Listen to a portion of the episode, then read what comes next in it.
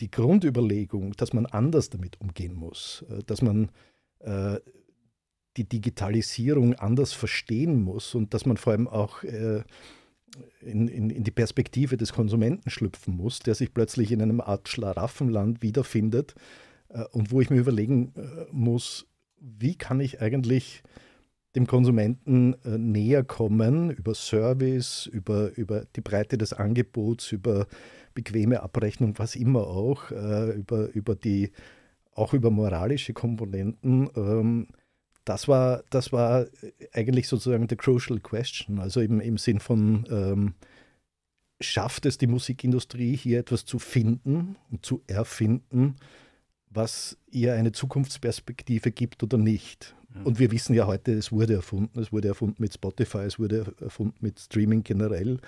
Es wurde erfunden mit Digitalvertrieb äh, und Abrechnungsmodellen, die natürlich heute auch wieder unglaubliche Fragen aufwerfen. Also Spotify hat jetzt, ich habe gerade gelesen, sie haben so und so viele Millionen ähm, Abonnenten dazugewonnen, ist aber nach wie vor nicht profitabel. Also stellen Sie sich vor, Sie haben äh, hunderte Millionen an Kunden und ihr, und ihr Unternehmen ist nicht profitabel. Irgendwas passt da nicht zusammen, zumal sich ja auch die Künstlerinnen und Künstler beschweren, äh, weil sie so wenig bekommen. Heute ist Walter Gröbchen in der Asboni Waschküche. Herr Gröbchen ist eine Ikone der österreichischen Popmusikgeschichte. Seit Jahrzehnten ist er als Autor, als Kurator und als Verleger damit beschäftigt, die österreichische Popmusikgeschichte nachzuzeichnen und vorzuzeichnen. Und wir reden in einer Zeit, in der wir alle über künstliche Intelligenz und ihre Auswirkungen auf unseren Alltag nachdenken, darüber, wie sich die künstliche Intelligenz in der Musikproduktion und in der Musikrezeption auswirken mag wir reden darüber aus einer verlegerischen, aus einer journalistischen und auch aus einer juristischen Perspektive. Wir besprechen MP3s, wir besprechen Spotify, wir besprechen Erlösmodelle, wir sprechen aber vor allem auch darüber, wie die Maschinen begonnen haben und vielleicht auch weiter fortsetzen werden darin, Musikproduktion und Musikzusammenstellung zu verändern, vieles, was wir da gewohnt sind, zu ersetzen. Ich wünsche Ihnen viel Vergnügen bei diesem Gespräch. Herr Grübchen, äh, ich hab, muss gestehen, ich habe heute früh, als ich aufgestanden bin, äh, mich ein wenig äh, aufgeregt, gefreut auf dieses Gespräch heute, weil ich eine Art von Fan-Moment gerade erlebe. Ich kenne Sie seit den 80er Jahren, damals noch aus der Musicbox und dann 90er Jahre Diagonal. Und sowohl die Musicbox wie auch das Diagonal waren ja sowas wie Inseln in, in einer sich doch sehr stark verändernden, auch damals schon sehr stark verändernden Medienlandschaft. Sie sind also für mich sowas wie eine wäre eine intellektuelle Leitfigur gewesen, zumindest wenn es um Pop und um Musik gegangen ist in dieser Zeit. Wie hat sich denn für Sie die Popgeschichte seit den 80er Jahren oder sagen wir die Industrie, die Musikindustrie der Populärmusik in Österreich seit den 80er Jahren verändert? Äh, Gibt sowas wie bestimmte iPhone-Momente, also sozusagen Momente, wo Sie sagen, da hat sich jetzt wirklich was verändert? Das wird die erste Frage sein. Und die zweite wird sein, hat sich damit korrespondierend was am Recht verändert? Also irgendwas, was Sie mitbekommen hätten, was sich dann da wieder abgebildet hätte? Oder ist es so, dass das eigentlich zwei komplett unterschiedliche Systeme sind? Das ist ja eine wuchtige Eingangsfrage oder sind zwei wuchtige Eingangsfragen. Ähm, natürlich hat sich jede Menge verändert. Ähm, als ich ähm, aus dem Radio ausgestiegen bin und den ORF verlassen habe und in die Musikindustrie gewechselt äh, habe, das war 1993, äh, war das noch dieses klassische äh, Brick-and-Mortar-Business. Also sprich, man hat Schallplatten gepresst, beziehungsweise CDs, die wurden dann auf Lastwegen quer durch die Lande transportiert und in Geschäften verkauft. Ähm, und das war dann wenige Jahre später anders. Ich erinnere mich noch, ähm, ich habe äh, damals in Deutschland für die MCA gearbeitet. Das war eine der kleineren ähm, großen Plattenfirmen, die dann später in Universal aufgegangen ist. Und äh, ich hab, äh, war damals auch noch Journalist ähm, und äh, habe für die Zeit damals einen Artikel geschrieben über das Format MP3. Das war, glaube ich, 1996 oder 97. Ähm, das war damals relativ unbekannt. Das war eine Erfindung des Fraunhofer Instituts äh, um den Professor Brandenburg. Ähm, ein, ein, der Versuch, äh, Musik bzw. Äh, Tonmaterial über die Telefonleitungen damals noch äh, transportfähig zu machen. Also quasi äh, in, in, brauchbarer Qualität. Äh, man konnte damals noch nicht von wirklich guter Qualität sprechen, in brauchbarer Qualität quasi äh, weg von einem Träger hin zu einem digitalen äh, Artefakt zu machen, das, das über die Telefonleitungen transportiert werden konnte und auch abgespielt werden konnte. Also es gab damals schon die, die aller, allerersten MP3-Player. Und ähm, ich habe das beschrieben und habe einen Satz zitiert. Ich weiß gar nicht mehr, wer den damals geäußert hat. Der hat gesagt, für die Musikindustrie ist diese Entwicklung wie die Atombombe. Mhm. Und mein damaliger Chef hat das gelesen äh, und hat gesagt, Gröbchen, Gröbchen, was, was schreiben Sie da? Äh, das ist doch etwas für Nerds, das ist doch, äh, kein Mensch sitzt irgendwo am Computer und hört Musik. Äh, und ich habe ihm damals gesagt, Sie unterschätzen das, äh, abgesehen davon, dass Ihr gesamtes Repertoire schon im Netz mhm. zum Gratis-Download verfügbar ist. Ich habe ihm das dann auch gezeigt. Er war ein bisschen erstaunt. Aber es war wirklich so, dass viele der, mh, hm, heute würde man sagen, alten weißen Männer der Musikindustrie äh, lange nicht die Implikationen der Digitalisierung kapiert haben. Ja.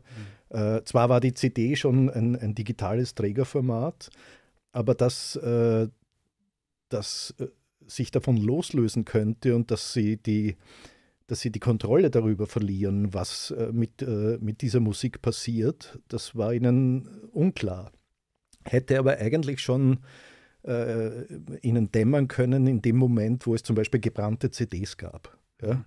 Also plötzlich konnte man das, was die ähm, Musikindustrie in geheimnisvollen Fabriken, wo die Menschen in, in, in klinisch äh, sauberen Räumen äh, wie im Operationssaal solche äh, futuristischen Tonträger wie die, wie die Compact Disc hergestellt haben, das konnte man plötzlich selbst am, am Homecomputer machen und äh, da hätte schon einigen einiges dämmern müssen.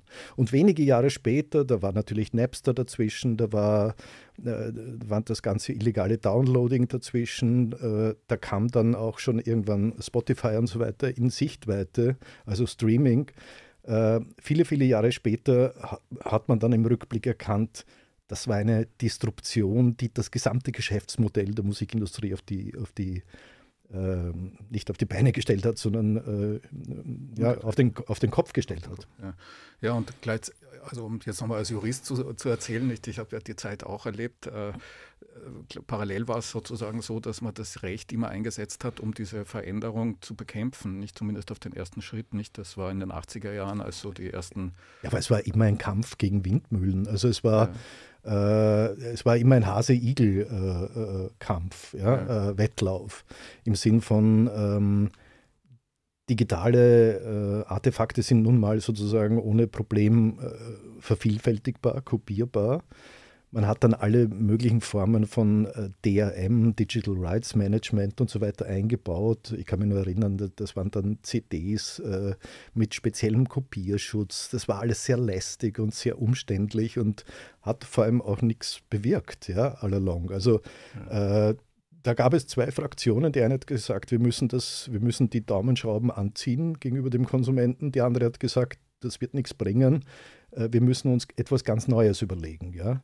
Und ich kann mich nur erinnern, wie, wie zum Beispiel Napster, das ja der Teufel quasi war für viele in der Musikindustrie, als plötzlich der damalige äh, ähm, Bertelsmann äh, Musik äh, oder überhaupt Bertelsmann-Chef äh, Mittelhoff kam und, und plötzlich Napster kaufen wollte. Mhm. Was eine radikale, eine radikale Idee war und was wahrscheinlich auch nicht funktioniert hätte, weil man sich damit in Teufels Küche begeben hätte.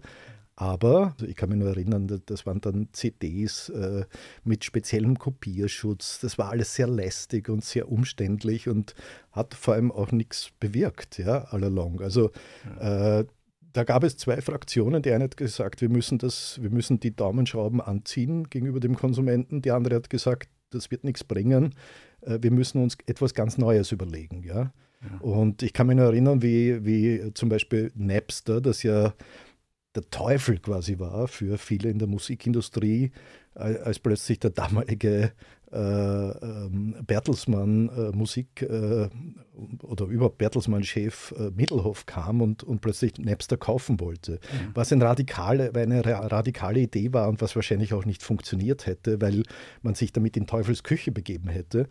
Aber die, die Grundüberlegung, dass man anders damit umgehen muss, äh, dass man äh, die Digitalisierung anders verstehen muss und dass man vor allem auch äh, in, in, in, die Perspektive des Konsumenten schlüpfen muss, der sich plötzlich in einem Art Schlaraffenland wiederfindet äh, und wo ich mir überlegen äh, muss, wie kann ich eigentlich dem Konsumenten äh, näher kommen über Service, über, über die Breite des Angebots, über bequeme Abrechnung, was immer auch, äh, über, über die, auch über moralische Komponenten. Ähm, das war, das war eigentlich sozusagen the crucial question. Also im, im Sinn von, ähm, schafft es die Musikindustrie hier etwas zu finden und zu erfinden, was ihr eine Zukunftsperspektive gibt oder nicht. Und wir wissen ja heute, es wurde erfunden. Es wurde erfunden mit Spotify, es wurde erfunden mit Streaming generell.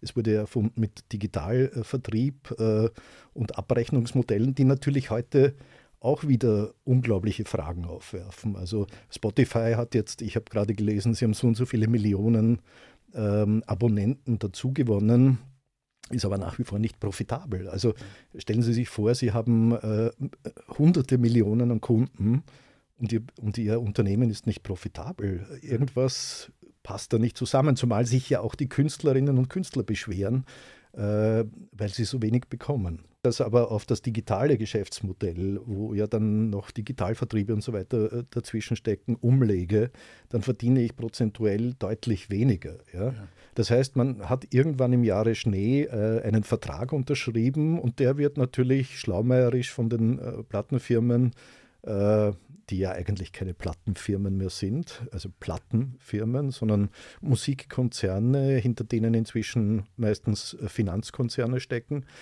ähm, wird das schlaumeierisch fortgeschrieben und sozusagen nie adaptiert. Äh, und damit hat man äh, noch weniger Erlöse als vorher. Das heißt, die, äh, die Konzerne gewinnen, äh, die Künstler verlieren dabei. Jetzt könnte man natürlich hergehen und sagen, äh, wir wollen da ein ganz neues Modell aufsetzen und das soll fairer sein.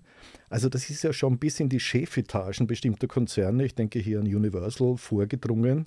Ähm, oder auch BMG, also die neue BMG Bertelsmann Verlag rund um Hartwig Masuch spricht immer von faireren Modellen äh, und transparenterer Abrechnung, äh, die man dringend hier implementieren müsste. Äh, das heißt also, auch die Industrie hat schon erkannt, auf Dauer geht das nicht. Mhm, mhm. Und mal sehen, ob's, mal sehen ob's, wie sich die Industrie dann neu positioniert. Aber nochmal zurückkommend auf meine Eingangsfrage, rechtlich, also es war jetzt noch nicht sehr viel Recht in dem, was Sie erzählt haben. Ja. Naja, Meine Beobachtung wäre, es ist eigentlich ähm, rechtlich in diesen 40 Jahren Transformation, die wir da jetzt beobachten, so gut wie nichts verändert worden. Nicht? Also man hat natürlich darüber diskutiert, ist jetzt das Internet, äh, ins Internet stellen eine öffentliche Zugänglichmachung oder inwiefern verändern sich individuelle versus kollektive Abrechnungsmodelle und so weiter. Also diese kleineren Debatten gab es schon. Ja. Aber sozusagen das Grundparadigma, also es gibt jemanden oder äh, äh der der, der urheberrechtlich zu schützen ist, indem es bestimmte Verwertungshandlungen gibt, die irgendwie kostenpflichtig äh, verkauft werden können oder eben nicht, hat sich überhaupt nicht verändert. Nicht? Ähm, und trotzdem hat sich der gesamte Markt komplett umgedreht. Was mich jetzt ein wenig pessimistisch macht, äh, ich komme jetzt langsam zum, zum Thema im Hinblick auf die Erwartung, dass ausgerechnet bei der nächsten, ich sage jetzt das Wort Disruption, künstliche Intelligenz, ausgerechnet das Recht irgendetwas daran ändern würde können, wie sich das entwickeln wird, ja, wenn es schon beim letzten Mal nicht so wirklich eine Rolle gespielt hat. Aber vielleicht reden wir noch einmal davor, eben hat es beim letzten Mal eine Rolle gespielt. Sehe ich nur nicht, dass es eine Rolle gespielt hat. Also ich bin kein Jurist und ich merke in Ihrer Fragestellung natürlich den, den Juristen. Äh, der Kern hat sich nicht verändert. Das ist mhm. eigentlich das Urheberrecht. Das ja. heißt, äh, eine, eine geistige Schöpfung äh, ist, wird wie ein, wird wie ein Produkt letztendlich behandelt und gehandelt und ist, fällt einerseits einem Urheber zu, andererseits kann ich bestimmte Rechte daran erwerben, Verlagsrechte und so weiter. Ähm, oder die, das Recht der Vervielfältigung. Ja. Äh, hier hängen die ganzen äh, Urheberrechtsgesellschaften dran und hier äh, setzt auch die gesamte Musikindustrie auf, weil sie ja sozusagen Rechte erwirbt äh, und die dann in, in Produkte mhm. beziehungsweise in, in, in, in äh, auch nicht physische Produkte. Also beim ganzen Streaming sozusagen äh, äh, ist es ja kein, kein physisches Produkt mehr, ähm, umwandelt und die verwaltet. Ja. Also das gesamte, das gesamte Musikgeschäft baut auf ganz wenigen überschaubaren äh, Grundpfeilern auf. Wenn die, die sind durch den Digitalvertrieb äh, zunächst einmal schon nämlich durch sozusagen die, die, die illegale Nutzung äh, ins Wanken gekommen. Aber man hat das äh, sehr geschickt äh, über die Faktoren Bequemlichkeit, Legalität, äh, Übersichtlichkeit und so weiter ähm, ähm, in, in, in ein legales Geschäftsmodell verwandelt, wo eben wie gesagt, Millionen, äh, hunderte Millionen weltweit äh, sagen, okay, das ist es mir wert, äh, die 9,90 Euro oder 12,90 Euro, ich glaube, jetzt gerade wird der Preis erhöht, bei Spotify zum Beispiel. Ähm, das ist es mir wert, da bin ich dabei. Dafür habe ich sozusagen Zugriff auf eine unbegrenzte Jukebox. Äh, dann gibt es natürlich eine Menge Menschen, die dann das werbebasierte Modell nutzen, also nichts äh, bezahlen, aber dafür sozusagen den Nachteil in Kauf nehmen, dass da immer wieder Werbung eingeblendet wird und dass das alles ein bisschen lästiger ist als bei einem bezahlten Modell.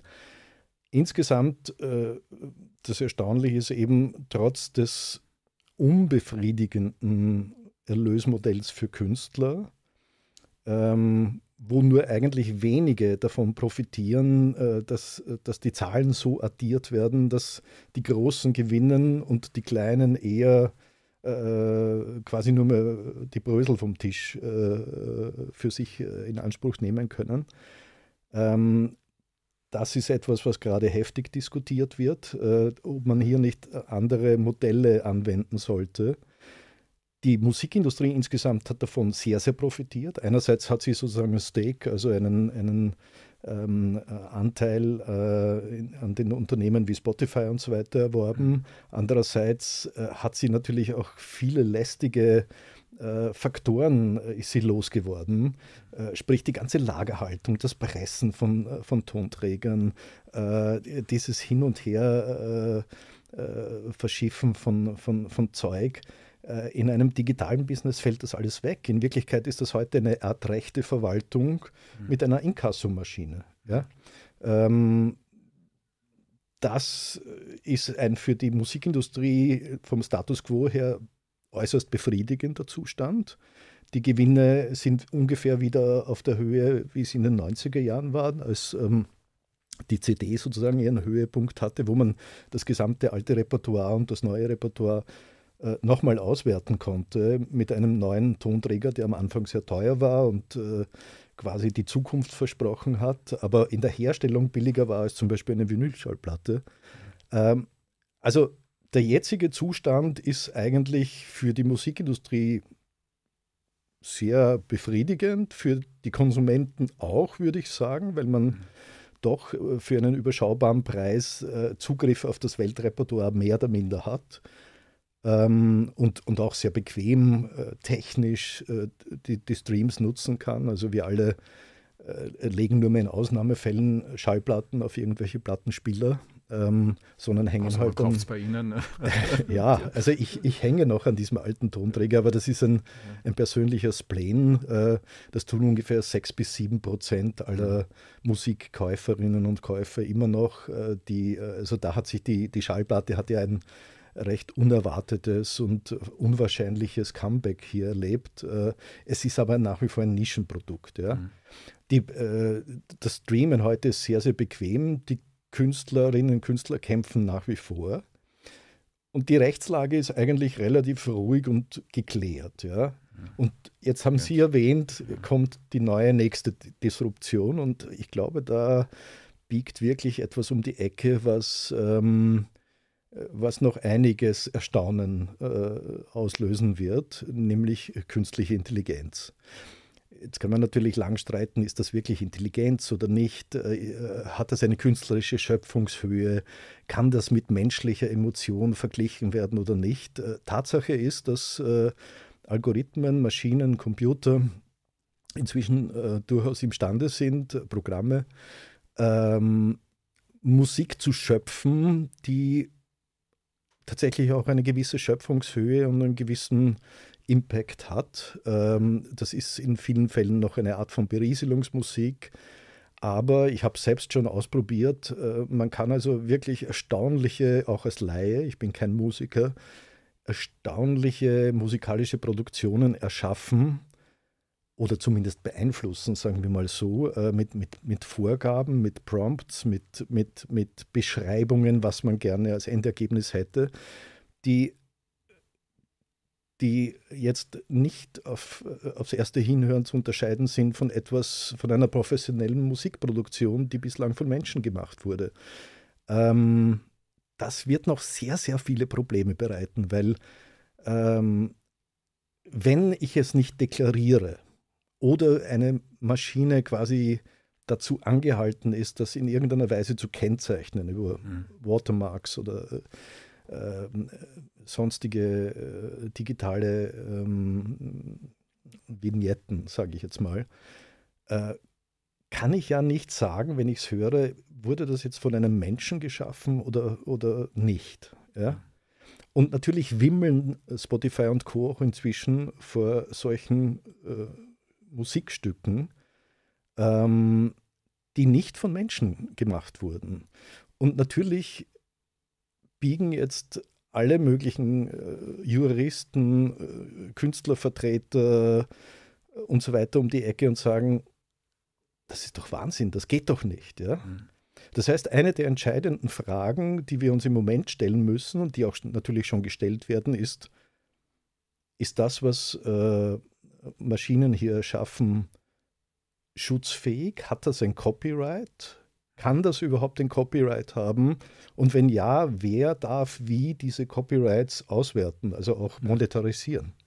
Ja, also die, also kann jetzt sozusagen nach geltendem Recht antworten und als die Antwort, das, was die Maschine generiert, ist nur dann urheberrechtlich schützenswert, wenn es davor irgendetwas gegeben hat, wo der Mensch eine persönliche geistige Leistung erbracht hat. Also wenn die Maschine nur als Werkzeug verwendet wird, so wie ein Hammer, mit dem man einen Nagel in, in die Wand haut oder ein Bild malt mit einem Pinsel, dann ist das urheberrechtlich schützbar, wenn es, äh, wenn es äh, äh, du für den Künstler, also weil das eben dann nur ein Werkzeug ist. Wenn es aber nicht ein Werkzeug ist, sondern die Maschine sozusagen aus sich selbst heraus das produziert und vieles spricht dafür, dass genau das ja passiert, dann gibt es zumindest nach geltendem Recht keinen urheberrechtlichen Schutz. Dann müsste man. Naja, zunächst einmal muss man sagen, dass, dass künstliche Intelligenzen mit Tonnen und Megatonnen äh, von äh, menschlichen, menschlich erschaffener Kreativität ja, ja. gefüttert worden ja, sind. Das aber auch nach geltendem Recht wahrscheinlich, äh, also ist nicht völlig ausgeschlossen, dass da der eine oder andere Urheberrechtsverstoß stattgefunden hat, ja, muss man vorsichtig zu formulieren. Nicht alles ganz, davon muss urheberrechtlich. Ganz, ganz sicher. Ja, ja, also ich glaube, da, da gab es einfach Jahre der, der Grauzone, wo man gesagt hat, ja, also naja. Äh, nicht nur nicht mehr urheberrechtlich geschützte Werke, sondern das gesamte Weltrepertoire wird da jetzt äh, eingespeist ja. und dann verwurscht er es nach Belieben, weil du kannst ja hergehen und sagen, ähm, äh, komponiere mir etwas, wie äh, das nach Johann Sebastian Bach klingt. Ja. Äh, das wäre äh, nicht mehr schützbar mhm. von, von der Dauer der Schutzfrist her, aber du kannst auch hergehen und sagen, komponiere mir etwas, das nach Nick Cave klingt. Ja, klar, also ähm, und wahrscheinlich muss Nick Cave drin sein, damit was ähnliches, wenn Nick Cave rauskommt. Ja. Richtig. Äh, und, und, und, man wird sich in aller Intensität darum kümmern müssen, äh, ob das, was da von Nick Cave hineingekommen ist, zu Recht da hineingekommen ist. Da gibt es auch, wie Sie wissen, äh, diverse Verfahren mittlerweile, die schon angestrengt werden. Übrigens alle nicht in Europa, weil alles das wieder einmal außerhalb Europas stattfindet. Nicht alles davon muss aber rechtswidrig gewesen sein. Und ganz viel von dem, was jetzt passiert, ist möglicherweise schon deswegen nicht rechtswidrig, weil das, was da an kompositorischer Leistung in die Systeme reingeht jetzt, äh, wahrscheinlich aufgrund irgendwelcher Lizenzvereinbarungen da reingeht, wo, wenn Sie jetzt irgendeinen Prompt schreiben, ja, dann dann ist das möglicherweise auch ein Werk. Ja? Äh, und wenn Sie irgendeine Melodie irgendwo hineinstellen, ist das möglicherweise auch ein Werk. Das steht aber in den Nutzungsbedingungen für die künstliche Intelligenz, die Sie dann einsetzen, um aus den fünf Noten 17 zu machen, drinnen, dass Sie alle Ihre Rechte übertragen haben, indem Sie begonnen haben, das zu nutzen. Ja? es, gibt also, ja, es gibt ja schon jede Menge Modelle, wie, wie damit umgegangen wird. Ja? ja. Also einerseits mache ich mir zum Beispiel um Ihre Branche aktuell keine Sorgen, weil äh, wahrscheinlich in in, in tausenden Zimmern und Hinterzimmern gerade äh, äh, tausende äh, Juristen und Juristinnen dran sitzen, ähm, wie denn mit der Sache umzugehen wäre. Und zwar äh, von verschiedenster Seite her. Also ja. da wird es welche geben, die Künstler vertreten, da wird es welche geben, äh, die die großen Musikkonzerne vertreten, da wird es welche geben, die Interessensvereinigungen vertreten, da wird es welche geben, die die großen Tech-Konzerne vertreten und so weiter. Also da prallen wahrscheinlich die unglaublichsten äh, Standpunkte und, und, juristischen Meinungen aufeinander.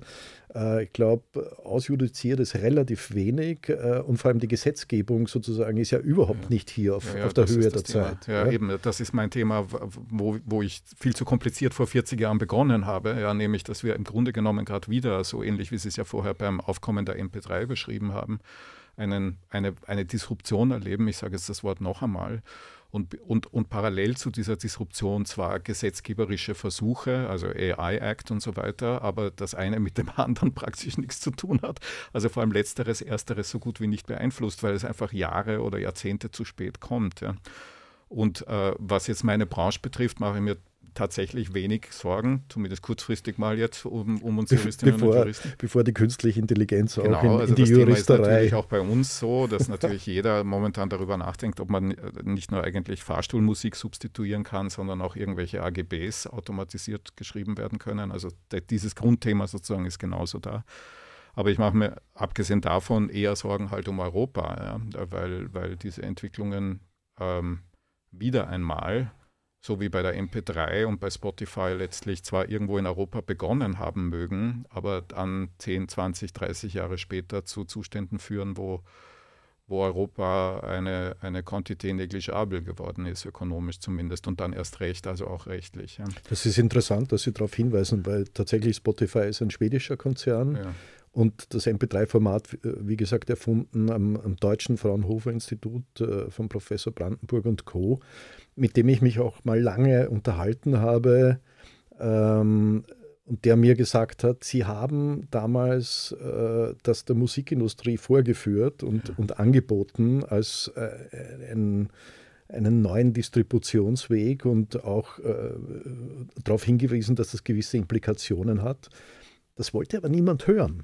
Oder hat es nicht verstanden oder was immer auch. Ja? Also das muss in den frühen 90er Jahren gewesen sein, frühe bis mittlere 90er Jahre, dass man gesagt hat, hier, das können wir technisch und wenn diese Technik angewandt wird, und äh, wir wissen ja, dass jede Technik, die irgendetwas verspricht, äh, auch angewandt wird, ob sie jetzt legal ist oder nicht, scheißegal, mhm. ähm, dass, dass das etwas bewirken wird, was, was äh, nicht abschätzbar ist. Man hat das mit Achselzucken abgetan oder nicht hören wollen, beziehungsweise vielleicht ein paar Jüngere haben erkannt, äh, was drinsteckt und es dann mhm. quasi für, für eigene für eigenes Entrepreneurship verwendet. Ja, da, da gab es ja auch äh, Leute in der Musikindustrie, die dann äh, Startups gegründet haben, äh, die äh, die genau auf diese Digitalisierung gesetzt haben. Aber äh,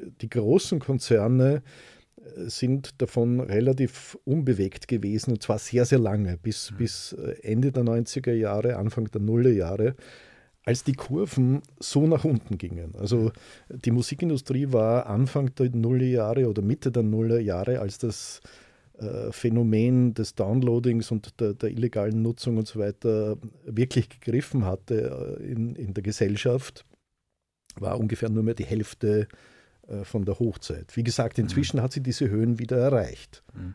Mhm. Ähm, also diese Industrie hat es überlebt. Äh, und ich kann mich noch erinnern, weil viele Journalisten hergingen damals und, und so gespöttelt haben, so nach dem Motto, äh, die Musik, die alte Musikindustrie, immer schon ein, ein, ein, ein, ein fetter kapitalistischer Moloch, der, der äh, gefräßig ist, aber nichts versteht äh, und die Digitalisierung verschlafen hat. Ja? Mhm.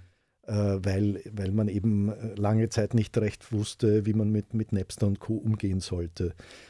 Aus heutiger Sicht kann ich nur sagen, diese Spötteleien äh, mögen angebracht gewesen sein, aber sie waren natürlich kurzsichtig und auch dumm, weil die Medienindustrie, so wie wir sie heute kennen, mit einer zeitlichen Verzögerung von fünf bis zehn Jahren natürlich in die, dieselben Krisen geschlittert ist.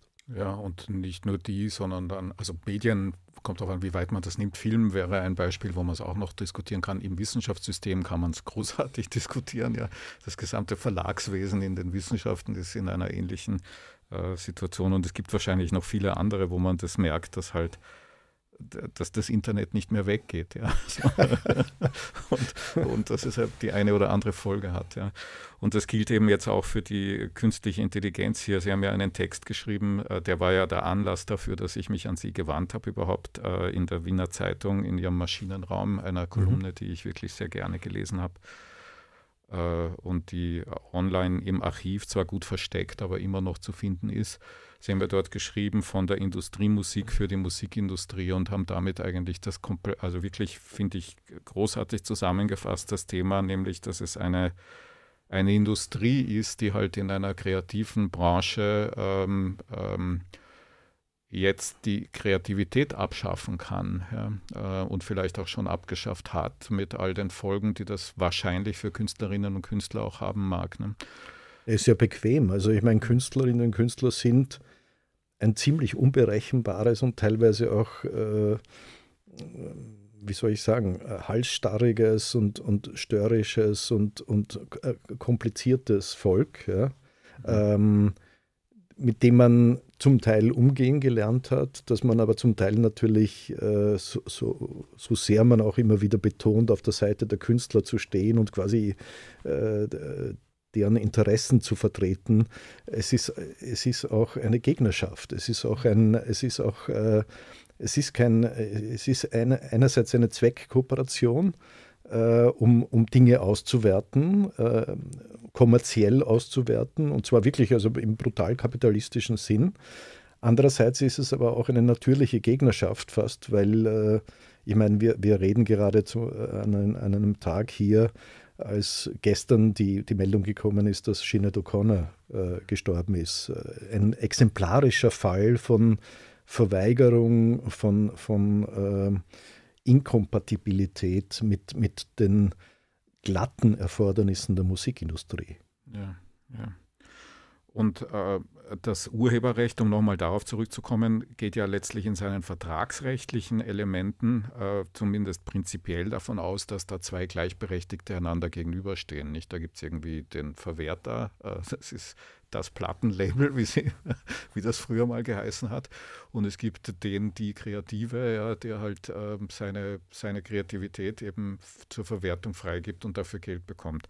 Und diese, diese, diese Gleichartigkeit äh, hat, ja, hat ja schon seit 100 Jahren nicht mehr gestimmt und gerade in der Popmusik äh, sieht man das, glaube ich, ziemlich deutlich, eben wenn man nicht gerade Rolling Stones ist, dass diese Gleichartigkeit vielleicht äh, Schwierigkeiten macht. Ich würde es nicht Gleichartigkeit nennen. Es, es sollte eher eine Art Augenhöhe sein. Augenhöhe, ja. ja. Äh, die Gleichartigkeit ist äh, per Definition nicht gegeben. Nein, also ich meine, mit Gleichartigkeit ist das falsche Wort. Ich meine ja. damit, dass sich das Recht nicht einmischen muss, weil da sozusagen zwei, zwei freie miteinander Verträge schließen naja, können. Ich, ja? ich betreibe ja selbst ein Label, also ich, wär, ich werde nicht gegen meine eigenen Interessen reden, aber ich verstehe sozusagen beide Seiten. Äh, und im Idealfall ist das ja auch eine, eine sehr kreative, konstruktive Kooperation, ja? ja. Äh, wo man sich gegenseitig sozusagen äh, bef ja. beflügelt und befruchtet. Ähm, aber ich will nicht sagen, dass das der Ausnahmefall ist, es ist vielleicht sogar eher der Regelfall, weil es sonst nicht funktionieren würde, abgesehen davon, dass meiner Meinung nach äh, Künstlerinnen und Künstler immer am längeren Ast sitzen. Wenn sie sich verweigern, no. dann kann, kann ich nichts no. machen. Ja? Das ist ja gerade mein Thema gerade, ne? vielleicht ändert sich das gerade. Das könnte sich ändern, weil natürlich jetzt die, die Vorstellung von irgendwelchen, äh, ich sage jetzt mal, technokratischen äh, Managern der Musikindustrie sein könnte, naja gut, was, was tun wir uns da das an, damit mit so äh, schwierigen Menschen äh, quasi zu verhandeln und, und, und, und, und da in irgendwelche Dialoge zu treten. Äh, wir gehen einfach her und, und, und schaffen uns diese Musik selbst.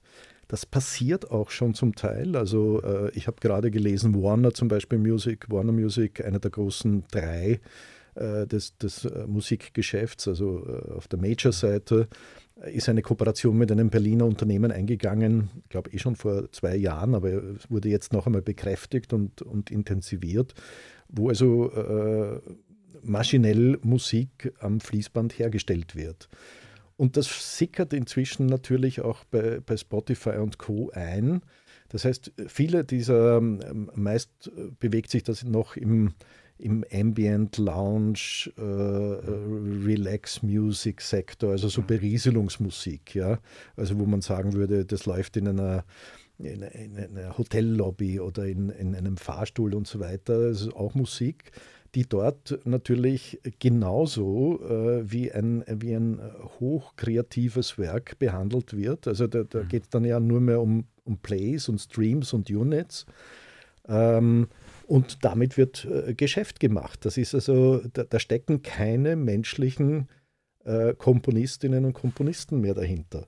Mhm. Und ähm, jetzt passiert natürlich viel auf der Oberfläche äh, das, was wir unter künstlicher Intelligenz und, und, und AI, KI, Musik äh, äh, ins Haus geliefert bekommen oder, oder zu hören bekommen, da, da, da wird noch vielfach äh, stehen Gags im Vordergrund. Ja? Also was weiß ich, ich habe äh, erst gestern äh, auf Facebook etwas gepostet, äh, wo ähm, äh, Barbie Girl, weil gerade dieser Barbie-Film äh, äh, enorm beworben wird, Barbie Girl gesungen von Johnny Cash, mit der Stimme von Johnny Cash. Ja? Das ist auch künstliche Intelligenz, weil natürlich sozusagen die Stimmsimulation oder die, die, dieses ähm, dieses Anwenden äh, von, von Stimmmustern äh, auf neue Vorlagen äh, ein, ein, ein Bereich der künstlichen Intelligenz ist, ist natürlich ein Gag. Ja. Ich höre Johnny Cash Barbie Girl singen von Aqua. Das war so ein, mhm. ein, ein Riesenhit in den, in den 90er Jahren. Äh, Trash, sondergleichen. Und davon gibt es natürlich viele Beispiele. Es gibt aber inzwischen auch Künstlerinnen, äh, und Künstler, die hergehen und sagen, verwend ruhig meine Stimme. Äh, ich stelle sie dir quasi zur Verfügung, hätte aber gern von das, was du da kreierst, äh, 50 Prozent der Urheberrechte. Ähm, das gibt's. Ja, der und Kohle, ich, der Verwertung letztlich ich, nicht dessen, was ein, ein, ein, Mein bester Freund in Wien äh, ist, äh, ist Musiker und äh, hat so etwas schon geschaffen und findet das äh, geil. Ja, und ich meine, in der Filmindustrie sieht man ja genau jetzt in den USA die genau exakte Diskussion, exakt das Gleiche. Nicht, wenn man jetzt nicht gerade ein Superstar ist, sondern irgendwie der dritte von links ja, oder der siebte Zwerg von rechts, äh, wie bei Qualtinger, dann kann es schon passieren, dass man irgendwie eingescannt wird äh, und dann äh, halt im Film im Hintergrund dann nur noch die digitale Kopie äh, durchs Bild läuft und die kriegt dann aber nicht den Tagessatz äh, den der richtige Schauspieler, die richtige Schauspielerin bekommen hat. Und diese Verteilungsdiskussionen, wie, vermute ich, wird es in der Musikindustrie auch geben. Nicht? Also nicht jeder Background-Singer muss immer selbst dort stehen, vielleicht. Ja. Nein, es werden einfach, es werden einfach Konturen, es werden einfach sozusagen äh, persönlich, also stellen Sie sich vor, als Jurist, jemand kommt zu Ihnen und sagt, äh, Sie sind ein brillanter äh, Jurist, äh, Sie haben immer wieder originelle Ideen, auch wie man mit Dingen umgehen kann. Wir würden das gerne ähm, sozusagen abtasten. Ja. Ja, wir, würden, genau. wir würden gerne ihr, ihr, Gehirn so durchleuchten und, und, und in den Parametern äh, reproduzieren können, dass, sie, dass wir sie quasi geklont im eigenen Büro sitzen haben, aber nicht als Person, sondern quasi im Rechner. Äh, Würden Sie dazu stimmen? Ich meine, man würde Ihnen wahrscheinlich irgendetwas anbieten, vielleicht gar nicht so wenig Geld, aber äh, ja. sie, werden, sie werden damit dann irgendwann sozusagen nutzlos. Ja, letztlich ist es eine Frage des, also zumindest unter den jetzigen Bedingungen, da waren wir vor zehn Minuten, eine Frage des Marktes, nicht? Wenn man mir dafür drei Millionen Euro anbietet und ich kann in Frühpension gehen, würde ich sagen, super, ja, es ist, war schön, ich, ich begebe mich nach Norwegen, Griechenland ist schon zu heiß, also besser nach Norwegen und mache jetzt nichts und lebe von den drei Millionen. Wenn man mir sagt 300, dann wird es schwierig, ja, und in der Musikindustrie wie in der Filmindustrie ist es, wenn man so einen Markt einfach gesetzgeberisch nicht einhegt, weil man zu spät ist. Ja, das ist ja die These meiner Frage. Ja, man kommt zu spät. Wenn da der freie Markt agiert dann, und es genügend Leute gibt, die, die um 300 Euro dann sagen müssen, äh, besser 300 als gar nichts, ja, wird es da zu Verwerfungen kommen in diesen Märkten, ja, die wir viel später erst bemerken. Und ich mein, nicht in Europa gut ausgehen werden. Ja naja, Europa, USA ist immer so eine Frage. Ich, ich, ich meine ja, dass viele, die jetzt zum Beispiel diesen äh, Streik in Hollywood äh, mitbekommen, äh, zum großen Teil wahrscheinlich gar nicht verstehen, worum es hier geht. Ja? Weil die denken sich, was, was wollen die, die, die diese super bezahlten Millionäre, die da in Hollywood äh, sich vor die Kamera stellen, äh, warum streiken die jetzt und, und worauf wollen die hinaus? Ja? Also die, die, diese Implikation, es klingt doch für die Mensch, meisten Menschen, wenn sie es wenn überhaupt mitbekommen, nach Science Fiction im Sinn von, was genau passiert da und, und, und, und worum geht es da? Ja?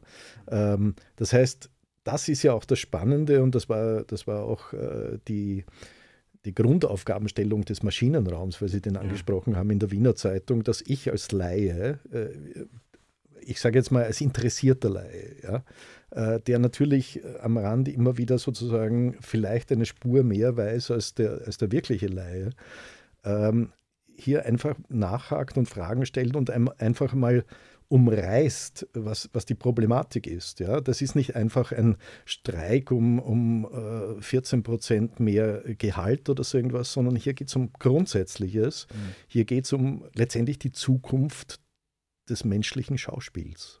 Ja. Eh, und äh, gut, dass es den Maschinenraum noch gab, jetzt gibt es ihn nicht mehr. Äh, ähm, und, es wird ihn in Zukunft vielleicht doch wieder es geben. Es wird ihn vielleicht, vielleicht machen wir damit dann dieses Gespräch auch langsam in Richtung eines Abschlusses führenden Sack zu. Es wird ihn vielleicht wiedergeben. Eine, eines der Themen des Maschinenraums war ja, dass sie, regel, dass sie zu Recht moniert haben, dass es in Österreich eigentlich zu wenig Technikjournalismus gäbe. Ja.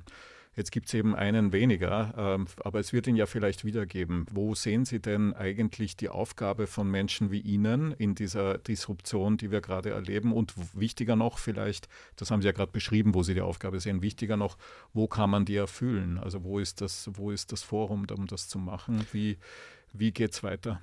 Naja, man, man kann diese Aufgabenstellung, nämlich das, des Fragestellens und, und des ähm, nach verständlichen Antworten, äh, das unverständliche Antworten ringen, äh, kann man eigentlich überall erfüllen, wo, wo man auf ein Publikum trifft. Ja. Äh, ich bin nicht der Meinung, dass das auf bedrucktem Papier passieren muss. Mhm. Schätze aber auch bedrucktes Papier, weil es bestimmte Vorzüge wieder gegenüber digitalen Medien hat. Also äh, diese, diese Frage, die da im, im Kontext des Verschwindens der Wiener Zeitung alt und des Fortschreibens mit der Wiener Zeitung neu, nur mehr online äh, passiert ist, ist meiner Meinung nach die falsche Fragestellung. Es, es, geht um Inhalte. Bei der Wiener Zeitung muss ich dazu sagen, man hat hier ein Modell abgelöst, äh, das offensichtlich lästig äh, war und das vorgeblich zu teuer war, obwohl man jetzt eigentlich fast wieder dieselben Summen ausgibt. Äh, nämlich eine, eine Tageszeitung zu machen. Eine Tageszeitung ist eine in der Quantität und Qualität überprüfbare äh, Erscheinung von, Erscheinungsform von Journalismus. Jeder, der sich mit Medien beschäftigt, weiß, was eine Tageszeitung ist, was die ungefähr liefern soll. Äh, man kann sie äh, in, in ihrem Umfang und in ihrer Qualität und so weiter beurteilen. Ähm, ist das eine gute Tageszeitung? Ist das eine schlechte Tageszeitung? Was immer auch. Äh, sie kommt sozusagen in einer klaren Frequenz. Das wurde abgelöst durch ein Modell, wo auch Gutes dabei herauskommt. Also ich erinnere jetzt an diese Reportage zum Beispiel, die zur Ablöse des äh, Gemeindebundpräsidenten geführt hat, die übrigens schon ihren Anfang, wie ich höre, aus der Redaktion äh, in, in der alten Tageszeitung äh, gefunden hat. Mhm. Aber in, in der Summe kann ich eigentlich nicht mehr wirklich beurteilen, was kommt da jetzt? Ich kann es schon beurteilen. Ich kann mir den, den TikTok-Kanal anschauen, ich kann mir den Instagram-Kanal anschauen, ich kann mir die Podcasts anhören und so weiter. Aber es ist eine gewisse Beliebigkeit und Unübersichtlichkeit, was hier geliefert wird, auch in, in vollkommen unterschiedlicher Qualität. Und ich muss jetzt nicht auf Marshall McLuhan zurückgreifen. Das Medium ist die Botschaft, aber ich, ich persönlich brauche keinen TikTok-Journalismus. Ich bezweifle übrigens, dass es sich hier überhaupt um Journalismus handelt. Und etwas mit dem Maschinenraum, äh, ich, ich, könnte das auch als Podcast fortführen. Ich kann, ich kann mir andere Medien suchen, wo etwas gedruckt wird. Ich kann es selbst veröffentlichen. Ich kann es als Blog machen, wenn ich es mir leisten kann von der Zeit äh, und vom Aufwand her. Äh, mir geht es darum, dass dafür wie mächtig und wie lebensverändernd äh, in, in, in vielerlei Hinsicht Technik äh, ist. Ja? Ich meine, wir sitzen hier in einem hochtechnisierten Studio, auch wenn es sozusagen noch auf Amateurebene läuft. Äh, aber mh, mm, Bild, Ton, Bewegtbild äh, und so weiter. Äh, so wie heute Medien funktionieren. Ja? Und dieser dieser Blog, dieser mhm. ist ja auch ein Beispiel dafür. Da passiert ja auch gerade etwas Unglaubliches, nämlich eine unglaubliche Demokratisierung, äh, die aber auch wieder bestimmte Implikationen hat. Weil wo wird es ausgespielt? Auf YouTube, auf ja. Also das mit der Demokratisierung bei allem Respekt glaube ich jetzt nicht ganz so, weil erstens ist es ungeheuerlich abhängig von Plattformen, die nicht demokratisch organisiert sind und zweitens noch wichtiger ist es davon abhängig, dass Sie oder ich uns das leisten können. Nicht? Wenn Sie vom Maschinenraum leben müssten oder wenn ich von dem hier leben müsste, was wir hier gerade machen. Ja, aber, aber wenn ich, wenn ich mehr sehr demokratisch, also daher ist es nicht sehr demokratisch oder wenn ich genügend, Wenn ich genügend Interessierte finde, die, äh, die meinen, sie müssen meine regelmäßigen Ergüsse hier äh, sich zu Gemüte führen und tun das gerne, mhm. dann werde ich auch eine Finanzierung dafür finden. Und äh, natürlich sind diese Plattformen zweifelhaft, aber da bin ich jetzt Optimist und sage, äh, sie leben von unseren Inhalten ähm, und natürlich, äh, sie sind auch zensuranfällig, sie gehorchen undurchschaubaren Algorithmen. Aber nehmen wir zum Beispiel YouTube her. Wenn wir jetzt das, äh, was wir hier besprechen, gerade auf YouTube dann äh, verfolgen, ähm, dann funktioniert das zum jetzigen Zeitpunkt. Ob es in alle Ewigkeit so funktionieren wird äh, und, und ob es ein freies, demokratisches, äh, gut nutzbares Medium bleibt, das sei jetzt dahingestellt. Aber wie gesagt, ich bin Optimist. Gut, dann lass uns doch schließen mit diesem Optimismus, Herr Gröbchen. Denn das ist ja was Gutes an einem Tag wie diesem im Juli, äh, dass man optimistisch schließen will und schließen kann. Äh, ob YouTube in zehn Jahren diesen Inhalt noch zeigen wird werden und unter welchen Bedingungen werden wir ja dann vielleicht gemeinsam sehen können. Ja. Äh, und ob es das dann noch gibt. Ähm.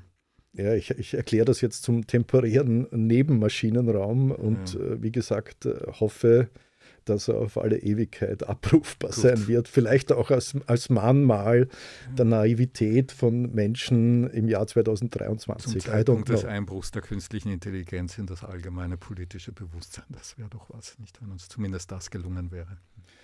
Man sah damals noch Menschen, die miteinander sprachen. Genau. Gut. Dankeschön, danke.